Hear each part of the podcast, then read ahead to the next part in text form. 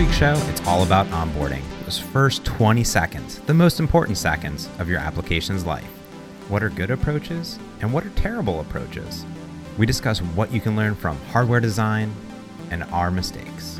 All this and more on this week's Merge Conflict.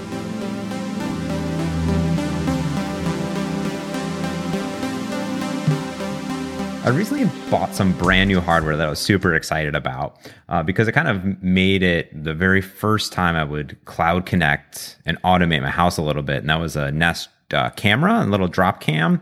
Ooh, uh, and a security camera? A security camera, yeah. We, we were kind of a little bit moved down to the bottom floor of an apartment complex, you know, went a little bit more security. So I bought a little security camera. And I was excited because it's from Google and it's from Nest and it's gonna be my first Nest device. And I've heard so many good things. And I was blown away at how quick and easy it was to set mm. up. I mean, the onboarding experience just blew my mind. I literally like had it was one sheet of paper. And I love it when it's like in three easy steps. That's like the the golden gem. It just takes three easy steps to set up this thing. And you're like, this is not going to take three easy steps. And I took it out and they go install the app and you register for an account and you go add and you scan a barcode and it's done. Like mm. I set up the entire yeah. system in under five minutes. But was actually pretty good. Actually interesting is that that's what it was supposed to be. But what actually happened is that the barcode scan actually failed. so, so it wasn't hmm. three steps. It actually turned into a fourth step. So, on the onboarding, the the ideal, like the golden onboarding, if it went perfect, I would have had it in under five minutes. They said, "Hey, something went wrong." Blah blah blah. On on the actual app device, it says, "Hey, you know, there's a USB cable. Plug it into your computer. Go to this page." Like on the mobile application, it was super simple. Plugged it in, paired it, took six minutes. It, it kind of still blew my mind. Even when something went wrong, I was onboarded into this entire experience in under 10 minutes. I can't believe you're still talking about minutes here. So, a friend of mine just got some, uh, what, Philips Hue light bulbs, and I'm using iOS 10, and it comes with a home app now. Mm-hmm. They finally built an app for HomeKit. And all you have to do is walk up to the box, search the box for this little ID on it, uh, the home app uses the camera. Once it sees the ID, does some magic Wi Fi, iCloud keychain stuff, and all of a sudden you're in control of all the lights in the house. That's and awesome. I'm going to say less than a minute. So, Philips oh. and Apple have you beat, James. well, I think I was doing more than that. I still had to create the account. See, I think if I already had the account created, yeah, okay. I guess the iCloud part is cheating no iCloud iCloud cheats a little bit, but still, it's a, those are two great examples of great onboarding. It's almost what you expect um, from not only a mobile application, which is what the, the home application is now doing, but I was pairing a full web- webcam that was live streaming and uh, doing all this stuff, and it set up, you know, um, a geolocation around my house to turn it on and off automatically in just mm-hmm. a few minutes, and it really blew my mind because when I install applications there's either one of two things that happens. It either has this very lengthy walkthrough process of every single feature. Here's how you do this thing.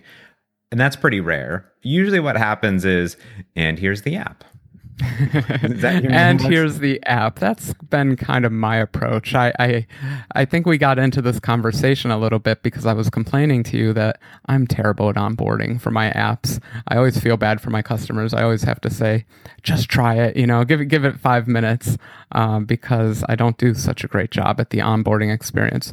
So this is going to be a fun conversation of what makes a good onboarding experience versus, I guess, um, your failing one. Yeah, I think I think it's hard to uh, you know you have to be very broad because people are going to have different hardware. They're going to have different phones. You know, even if it's an iPhone, they can have different sizes. You kind of have to generic size things. And what I, what I liked about the Nest was that it was an application. The application was walking me through the steps of how to do it, and it had pictures of exactly what I was setting up. It's like, what are you setting up? And it's like, I'm yeah. setting up this thing. Boom, and it's like, cool, just scan right here. And it's like, sure enough, the it scanned, and boom, mm-hmm. done and that was kind of nice. Um, this seems to be a, a, a fertile ground because uh, I have actually I have a pretty terrible piece of hardware, but it works very well. This uh, Wink Hub, and that does my home lights instead of Philips. I have this thing called the Wink Hub, and their app is actually really good at pairing devices also. So it's kind of neat that um, this this realm of something scary, where you have lots of weird hardware devices talking over a mysterious wireless connection. These apps are actually kind of killing it, aren't they? They're doing pretty well. They're doing pretty well. I mean, and, and I kind of know what's going on there, right? back in the day, what you would have to do is you'd have to like try to set up and like you, you need to get your information about your Wi-Fi to this device that has no idea about the world around it. Yeah. And you would have to first maybe pair over. I remember I used to have to do this. You have to pair over Bluetooth and then it has a Bluetooth, but the Bluetooth thing is only there to connect or I bought a, I bought oh, the worst uh, worst hardware onboarding. The Bluetooth are always the worst onboarding. It's Terrible. like here's two codes, do a handshake, turn it on, turn it off again. I still do that with like my Xbox One remote. I'm always repairing it and doing things like that. Every car I get into, it's a terrible experience. yeah, Bluetooth. Then, Where'd it go wrong? I mean, that's not terrible. I remember I bought the Fitbit scale. I got this for Christmas one time. And the Fitbit scale, what you had to do is you had to, it had its own ad hoc Wi Fi network. Yeah, I have one of these. It's hilarious. So you have to join the Wi Fi network first, right? Uh-huh. And then you can log in and what, you went through some screens and taught it how to connect to your real Wi Fi? Yeah, you have to like, type, Yeah, you have to type in like a web page that it's serving up. Like it has, yeah. it's, it's hosting a little micro server, right? And then, yeah. and then you go and you type in the actual SS like SSID and the password that you really want it to connect to. yeah. It's I, terrible. I think this is actually pretty common though. Pretty much every Wi-Fi IoT device I get is kind of going through this process. It's pretty and, bad. And I think that it's because it was so difficult that we're getting into these new hub centrics that are disconnect automatically. But to yeah. me, apps, which is what you and I work on on a daily basis. Uh, we, we can't I'm just getting... keep dreaming about hardware. Now we have to talk about our real jobs. Talk about our real jobs. The hardware, I mean, if you're connecting to hardware, take a look at what we just kind of pointed out because those are like golden standard, just like super yeah, walking people through like they have animations, they have arrows pointing at what you should be doing, they have like LEDs blinking at the right color. I think it's just the whole process of uh, what we used to call them user stories of actually walking people through how an app would work. But in this case, they're killing it, and I think apps are doing a little bit worse. Yeah, I mean, even the stuff that I create. So, you, you know, I kind of expect that people will know how to use an app, right? I built a conference app, so you should be able to navigate around a conference app. And look, there's a little heart, so those would be favoriting, and you should know where to, you should know. Like I, you I rely on the conventions of the operating system. So you say, well, I've used enough iOS apps, I've used enough Android apps, I know what a heart means. Hopefully, mm-hmm. yeah. Yeah, that's, that's what I, valid. I think it's totally valid. You don't want yeah, to be condescending. Yeah, swipe to you know not or this or that. You know, swipe to delete. Blah blah blah. Right. Um, but sometimes but it's, it's, it's, the more advanced features. It's the it's the doing two things to accomplish a goal. It's it's the multi-step stuff. I think is where we fail. Yeah, I think to so. Introduce. Well, yeah. I'll give you a good example of my super failure. Uh, it was a fun little tiny application that I created called Co- Coffee Filter because I was messing around with a bunch of APIs, and my idea was, you know, I have to boot up. Uh, I have to boot up Yelp every single time I want to find coffee around me, and then I have to go type in coffee, then I have to tap on coffee. Terrible, terrible. It's a it's a multi. It's like too many button clicks. Hmm. I built this little app that says, "I know your location. I'm going to find and sort all of the closest coffee shops towards you." I actually saw this app. It's really cute. Thank you. Yeah, and you would it would just put a pin on the map and it would put the name on the bottom. If you wanted to go to details, you would tap on it. And then you could swipe left or right to get to the next closest one. Ooh, is that going to be is that the point? Is that where people failed? So this was a ter- this was this is what happened is that people would I, I, did some user studies afterwards, just like friends that had installed it and see how they use it. So I, I stood back and I was like, "Hey, you know, what uh what do you how do you use it? What are you doing?" And what I found is that people would open the application and they would try to tap on the pin. Mm, yeah, it's a pretty to- natural. Yeah, that's that's what we are saying about the idioms of the operating system. Yep, you tap a pin, something should happen. You tap a pin, and something should happen. So in this instance, nothing really happened. Ah. You had to tap the button on the bottom that would update when you swiped left or right. Uh-huh. So yeah. the other problem is that people wouldn't figure out that you had to swipe left or right on it to actually find it. Because I was like, oh, you know, people are used to swiping through lists of things, but it's not a list. You'd only see one pin on the map to get to them. Or in the case of iOS, I had a coworker that helped on that one, and he put all the pins on the map. And then the people just try to touch on the pins. And I was like, oh, no, you just need to swipe through and it'll get you to the next one. so this is a case. I, I mean, we got onto this uh, conversation because uh, of onboarding people, like through a tutorial or some on-screen images. But in this case, I think you just kind of have to change your UI, right? You don't really want to onboard people to this UI, or do you? Well, so I think all I really had to do in that instance is there's a few different onboarding approaches that we could really cover. And I've always had this first run Boolean in my application, which mm-hmm. is like, mm-hmm. hey, this is the first run maybe you want to tell the user what's up or this is a new yeah. version maybe you want to tell them what's up and what's a new feature to use um, and i think applications get it wrong some most of them get them wrong because they'll either tell you how to try to do everything so like here's every little thing or here's every single like you know feature that was in this update like that's not what you want to do it to me it's like when you get to that piece like all right so if you have to set up a device if that's the very first thing you need to do like let's just only cover that or so for that matter, logging into an account. I mean, usually that's pretty simple username, password, but even then it can be complicated. It can, it can even be complicated, yeah. You know, what are the requirements of strength of the username? Password but, you know, in, in, this instance of the coffee application, this nice little thing of maybe a popover control of being like when you get the first location and it says, you know, what do you do now? Like it's loaded it. And mm-hmm. if I, mm-hmm. it's the first run, the first time they ever see the coffee, like you can have a little like hover over a little like little yep. pop up that says, "Hey," bouncing a little bit, annoying you to make you read it. Yeah. Yeah. Swipe left, swipe yeah. right, tap down here. Like that's it. Two little pop up buttons would have completely onboarded the entire user. It's not a very complicated application. Yeah, I, I'm a total fan of this. Um, uh, I, I have some problems with it, but before I say that, I'm a total fan. I wish I did more of this in my apps. I think the one neat version I saw first of it was uh, Apple's Photos app. It was a redesign, I think, for iOS 6 or iOS 7. I don't even remember. But they had great pop up kind of tooltips that would cover every actionable item on the UI.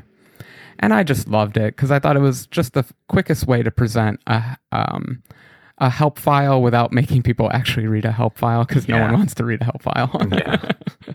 But then I think other apps, um, in fact, something like Snapchat, I think I, I always hear people say that they have a hard time like using that app.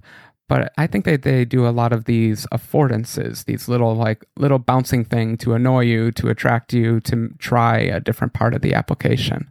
And I just like them a lot. Yeah, it's like if you can draw someone's focus over there, if it's on the screen, like, oh, what is that bubble doing over there? I want to tap on it. I want mm-hmm. to do something. You don't want to go overboard though. One thing that no. I've been finding nice and nice is that you know Google Maps, that's a, a map application. You could be creating a map application for everything. At least on Android, they've been doing some really cool things. So when they detect, like it's a feature of the application is offline maps. That's just one thing. And they say, mm-hmm. hey, uh, we notice that you're going to this location many times. Would you yeah. like to save the offline map? I wish every map app did this. And you're like, what? It's like it knows what I want to do because it like, well, because it monitors me all day. Yes, of yeah. course it knows. or it'll say, do you want to add a shortcut on your home screen for navigation to this thing? You're Ooh, like, I like that. Yeah, because it that's some setting that's buried deep down that to us is like we implemented this awesome feature we want to do this thing and then we don't make it discoverable or it's really hard to get to. So like just yeah. do it for us. This nice little drop down like hey hey you know you want to do this thing? Is it clippy? I notice you drive to work a lot.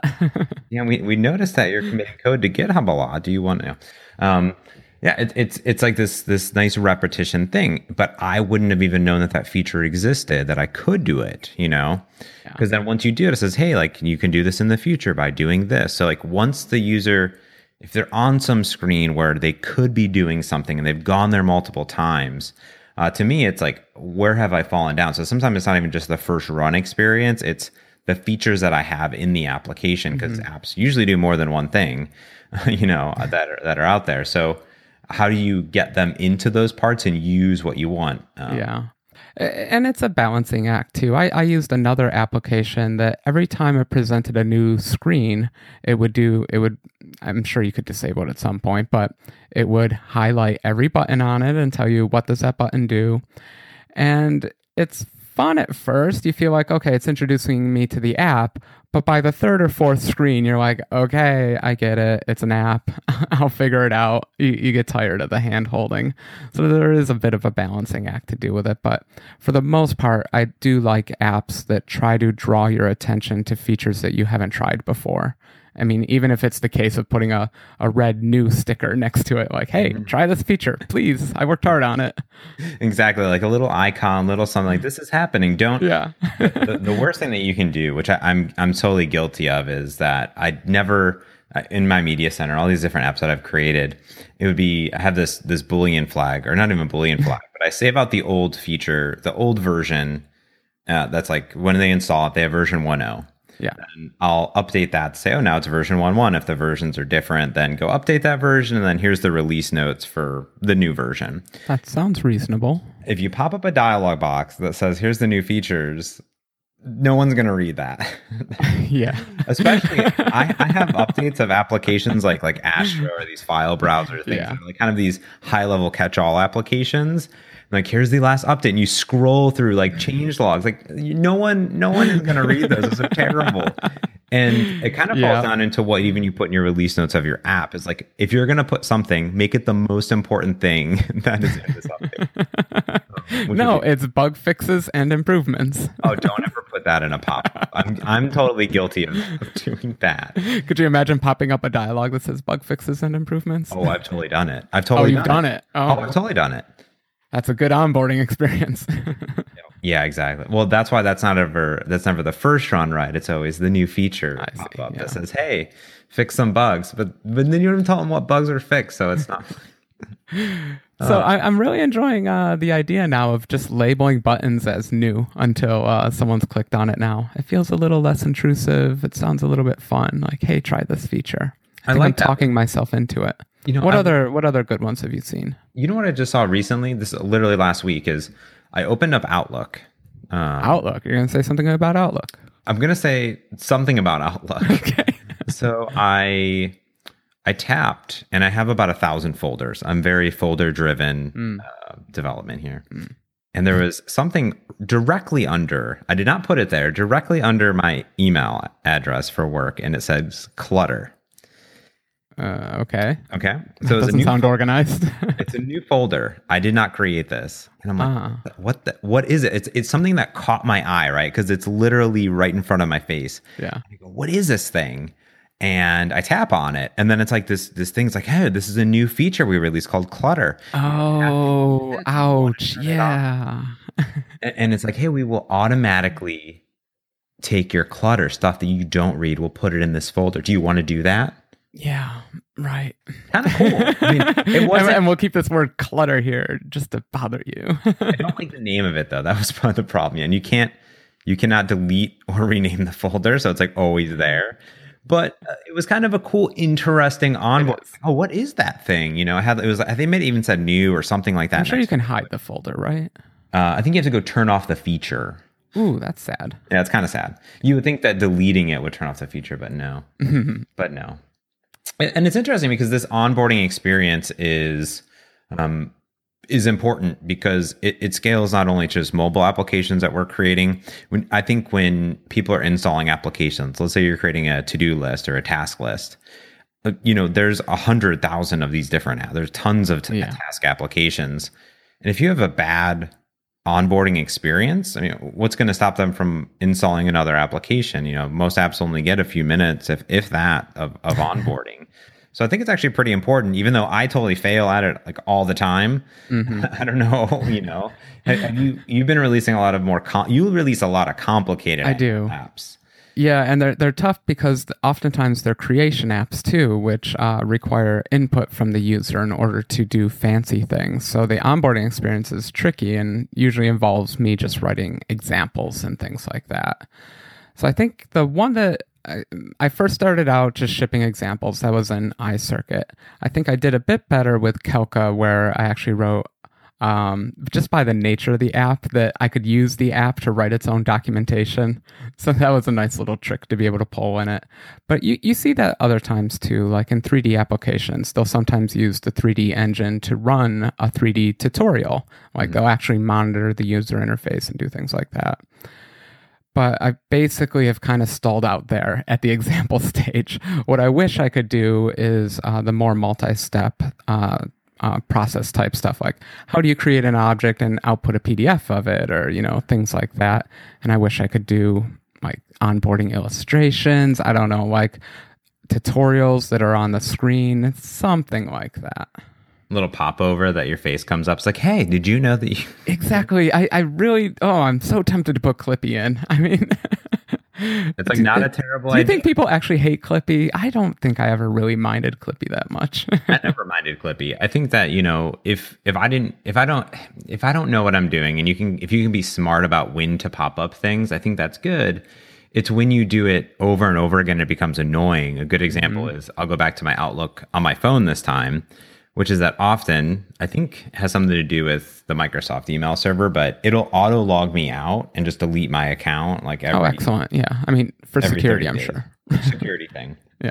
So here's the problem is that every time I go and relog in, it takes me through the same onboarding experience. Oh, so you're you're very you're intimate with the onboarding experience. I am intimate. Now there is a skip button. There is a skip Okay, button, good. Yes. But could you have not just already noticed that I have already done the onboarding experience and maybe not presented the onboarding experience? It's one of those things where we know that our users have already done something.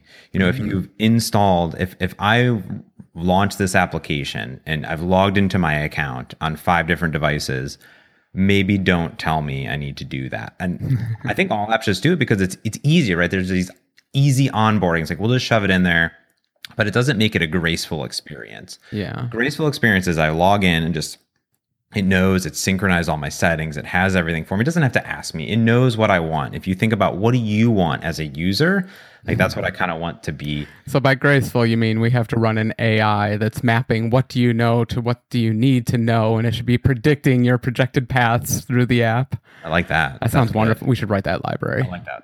Eh, but until we have that, oh, I, I, guess I failed at that too. I, I started an onboarding experience for Continuous, my IDE, and it started out.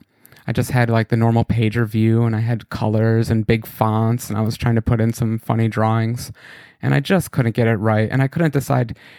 Well, what I actually concluded was I had just written a simplified version of the help file, and people are just going to dismiss this thing immediately anyway.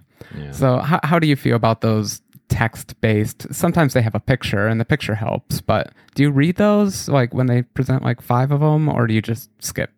It depends. We, you know, it was actually interesting when you talk about onboarding experience because um, so I'll, I'll, go back to my original application that I, I, ever second application I ever made, which is my media center. Mm-hmm. And this application, the very first screen that it would prompt in front of your face for a long time was a list view of servers that you could connect to. That makes sense. I've written apps like that before, and that's what I always did. Correct. Yeah, and there was a plus button in the top right to add yeah. a new server, and uh, and a and then I think if you added that, then you there was a scan button. It would scan the Wi-Fi and connect.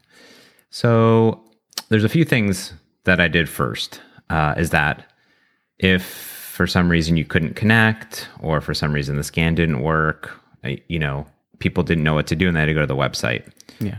So the first thing I did is I put a bottom like t- toolbar on the bottom that had like a an actual scan Wi-Fi button. so like they could just scan automatically because if they hit the plus button, it would ask them to do stuff and they get confused. Yeah, that's what we wanted them to do. Like that was the 1st mm-hmm. thing, and then. That's it, a good UI tip, by the way. If you want people to do something, make the button big and put it somewhere prominent. FYI. Yeah, exactly. Don't and, hide it in the corner yeah don't don't hide it in the corner. And uh, so then if if it didn't find it it said hey just hit the plus button in the top right. Hit the plus button.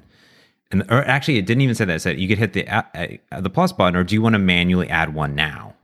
Yeah. Right? So it was like hey this is what it's not like here's what you can do. It's like here's what you need to do.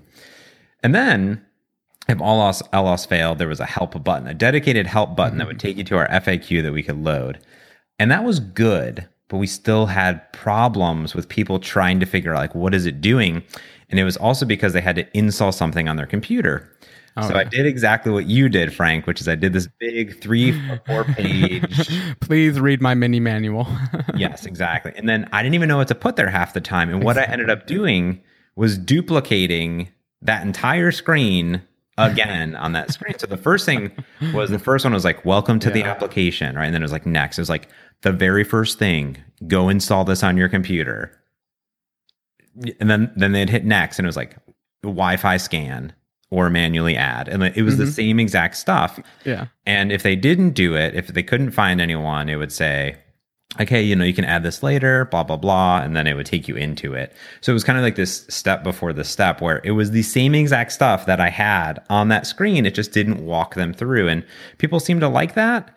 But it, it was super annoying to implement. Did, so you didn't like it because uh, we, we can break this down. You had more of like a declarative screen. Here are the servers you're attached to, and you can procedurally add to the list. It's a very your data structure is mirrored in the UI kind of thing. Yeah. And but for the onboarding, you call it onboarding, but what? It's just an old wizard from Windows 95. You know how to connect the things. Totally felt like a wizard. Yeah. Yeah, so you don't like writing that wizard, huh? I mm. like that wizard. I think I think it fits more with the mobile lifestyle. it was kind of nice because it, it told them how to use the application a little bit like what is it actually doing? What do you need to get started? And then it, it guided them through it. So it's kind of self-guided which was nice. So they're interactive. These aren't actually just static web, uh, you know, text Images. pages or anything. yeah no. I, we did that for uh, my driving the my driving application uh, which like you could put an obd sensor and all this stuff. And they were just like images that our artist gave us. Yeah, and that was terrible because it was just yeah, those are the ones I'm trying not to do.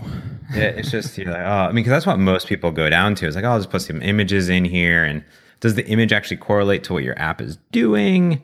Um, so I don't know. Those are like good and bad. I think that as long as you can easily dismiss them and be like, yeah, whatever, you know.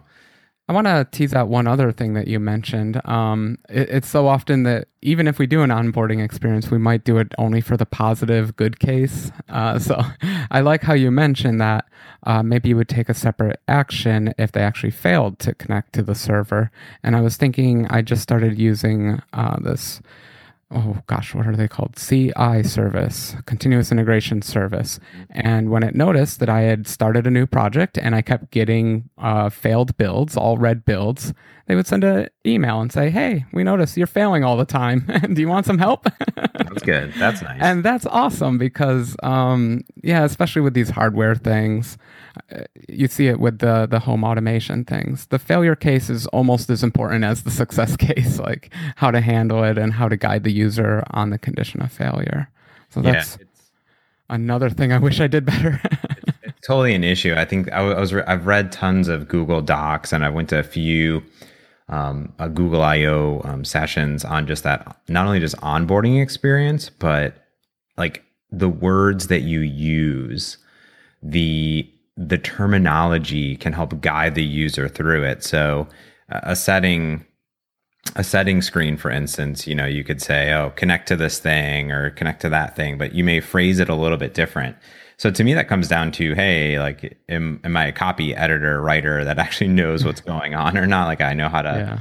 to handle this? Because I, I just live in developer talk most of the time and that's probably the problem. Like my favorite is probably the. net core installation currently. It's my favorite it's my favorite issue i have with onboarding. Okay uh, what is this now?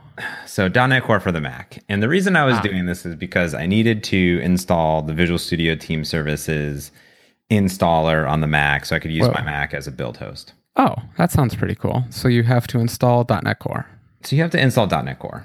So there's a few things. Is to install VSTS, you have to do some prerequisites, which is fine. Then you have to install their installer, uh, which is just a, a shell file that you have to c- execute. But anyways, but you have to install .NET Core ahead of time. So it's kind of cool that they built it on top of .NET Core and all this stuff. But to me, it's like, hey, if I have to install this other thing and I have to install this other thing, can't you just have an installer to install all of your prerequisites? Like, just install everything. yeah Because this then is uh .NET Core actually has other prerequisites. So now I'm installing a prerequisite for the prerequisite. And I, then you are relying that all of these steps line up. And for instance, in, in this case of .NET Core, the one the directions sometimes work and sometimes don't. And I'll digress to be that there's not a mkdir in the directions, and it took me it took me a few wait, minutes. The directions are wrong. Is that what you're saying? the directions aren't wrong, Oh, okay. but they are. So you brew update, so you install homebrew. So the first thing that there's even a prerequisite for the prerequisite of the Yes. prerequisite, which is to have homebrew installed. Okay, and most Mac people and will, but what if you don't? Maybe Mac developers will say. What's that? Mac developers. Mac developers. Uh, but you know, if you're coming from the Windows world, you may not be familiar with all the tools. I wasn't. Surely. I had my first Mac three years ago. I'm not familiar with every single um, terminal add-in craziness that you guys have. Uh, so you brew update, you brew and you install Homebrew. Totally cool. Uh, then you brew update. It, it- but although if you had just up installed it, it's going to be new anyways. then you brew install OpenSSL. And this is where it gets interesting because now Apple ships some open SSL stuff and blah blah blah, and you have to do some some sim links essentially. Yeah, you have to do some ugly file system hacking to make things work. Exactly. Now this all could have just been in a script that I could have executed. Uh, Yeah. So uh, th- I think this is a much broader argument. Um, I think the world of Unix and the command line has come back in full swing in the development community. And everyone just wants these one liner optimally, but multi line scripts to run to install everything. I want it just to do it for And me. it's so weird because Mac OS is a GUI operating system. Yes, it has Unix underpinnings, but Mac users like GUIs. I use an IDE. I write apps that are GUIs. And everyone just keeps assuming, oh, it's Unix. Let's do all this command line stuff. No, man, I'm totally in your camp. Where's the installer? Just Yeah. give me a one click install. the best part is that after you actually get OpenSSL installed and figure out that you have to do this mkdir if your user local lib doesn't exist, um, is that the official installer is a GUI installer. It is. so why doesn't it have OpenSSL, one may ask? I don't know. It's so, it's so great. But see, this is like that that that onboarding experience is that I I remember I was trying to figure this out, and granted, I was trying to install .NET Core at two in the morning, but you know, a lot of people install Mm-hmm. Maybe a little .NET Core. frustrated, a little time crunched. And when you are reading the directions, and there's four, it's not like there's a hundred directions, right? No, there's four steps, and then But you step- got to interlace them. You got to s- resolve the dependencies in your head. It's Yeah. work. It's and totally I gave up. I was like, no, I'm I'm done with this. If it was an app, I would have uninstalled it. but So you never got your uh, continuous integration working? no, I did. I figured out that I had to do a mkdir, and then I did it. Then I was smart. oh, that was actually your problem. That was Oh, actually the man. problem is that it, it like fail it, it silently failed. Silently failed. Yeah. And that's the worst is when things silently fail, uh, even inside an application. Uh, so so if things go wrong, it's not just like here's the issue because that's what we'll do all the time. Right? We'll do a dialogue box. This thing didn't fail to save. Like, what do I do now? Like that seems bad. yeah. that seems terrible. Um, Or like when one of these brew commands fails, it usually just gives you a Python stack trace, and you're like, "Great, awesome. yeah, I'll just fix that right away." like I like that. That sounds good. Uh, you know, and it's kind of interesting to me, and and, and this is you know, as it spans. Uh, we've we've talked a lot of different. We talked hardware, we talked software, we talked just website, like web instructions, installer instructions. This onboarding experience is not new. It, it's UX, it's user experience in a way of figuring out how your users are going to do it. But in our case, you know, these are users that are maybe buying our product or they've Yeah. given your app a chance. Like someone has gone to the app store and downloaded your app, and we want to try to win them over. And, And I think uh, something to keep in mind is we bet we use the word intuitive all the time. I'm going to try to create an intuitive UI, and by that you mean a person could just see the UI and intuit how to work, uh, have intuition toward how to to use the thing. And the fact is that pretty much always fails. If you do any user studies, you'll see that pretty any any intuitive UI that you think you developed usually fails.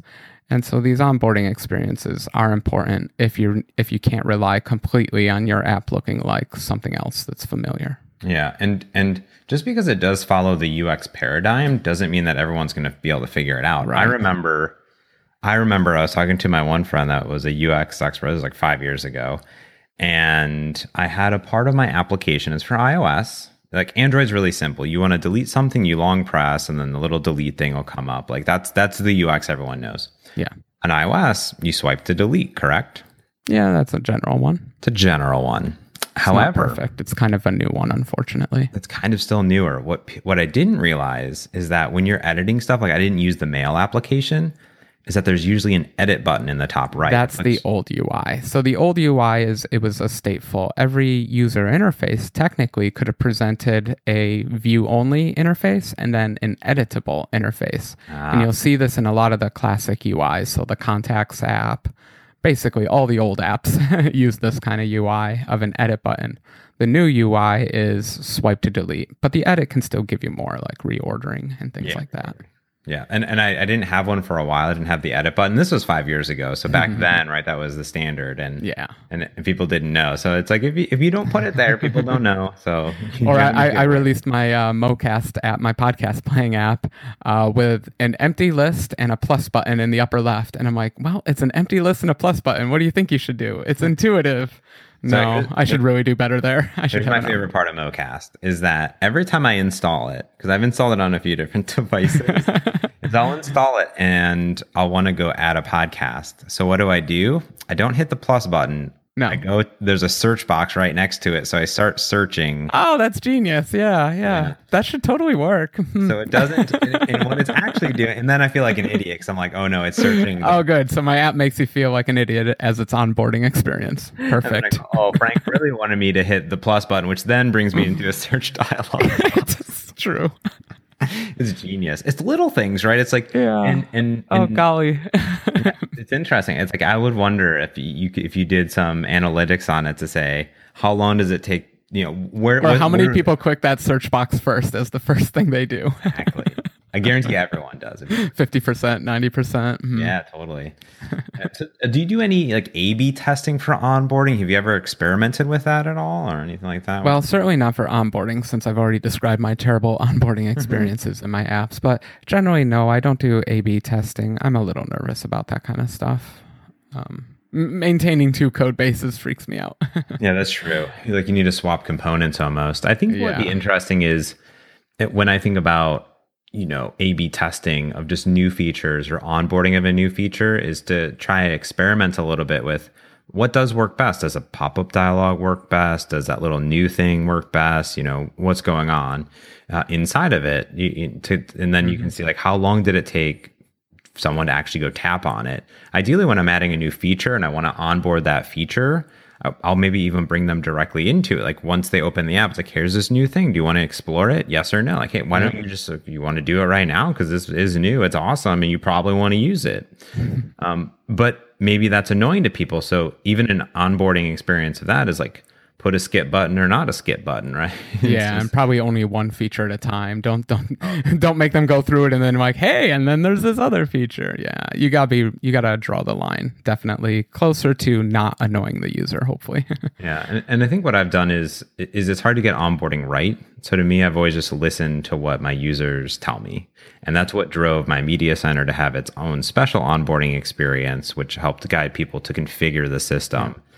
Uh, and, and it wasn't anything special. It took a little bit of time. It was a sprint to, to get all the features in there, but you know the common complaint for a while was that hey, I can't do this. And how I drive my onboarding experience is what do I want to not have to email back support people Oh, for, right? If yeah. people if a hundred people email you about the same topic, let's try to solve that thing. That's how I that's how I went about onboarding. solve it first with UI. Solve it second with onboarding.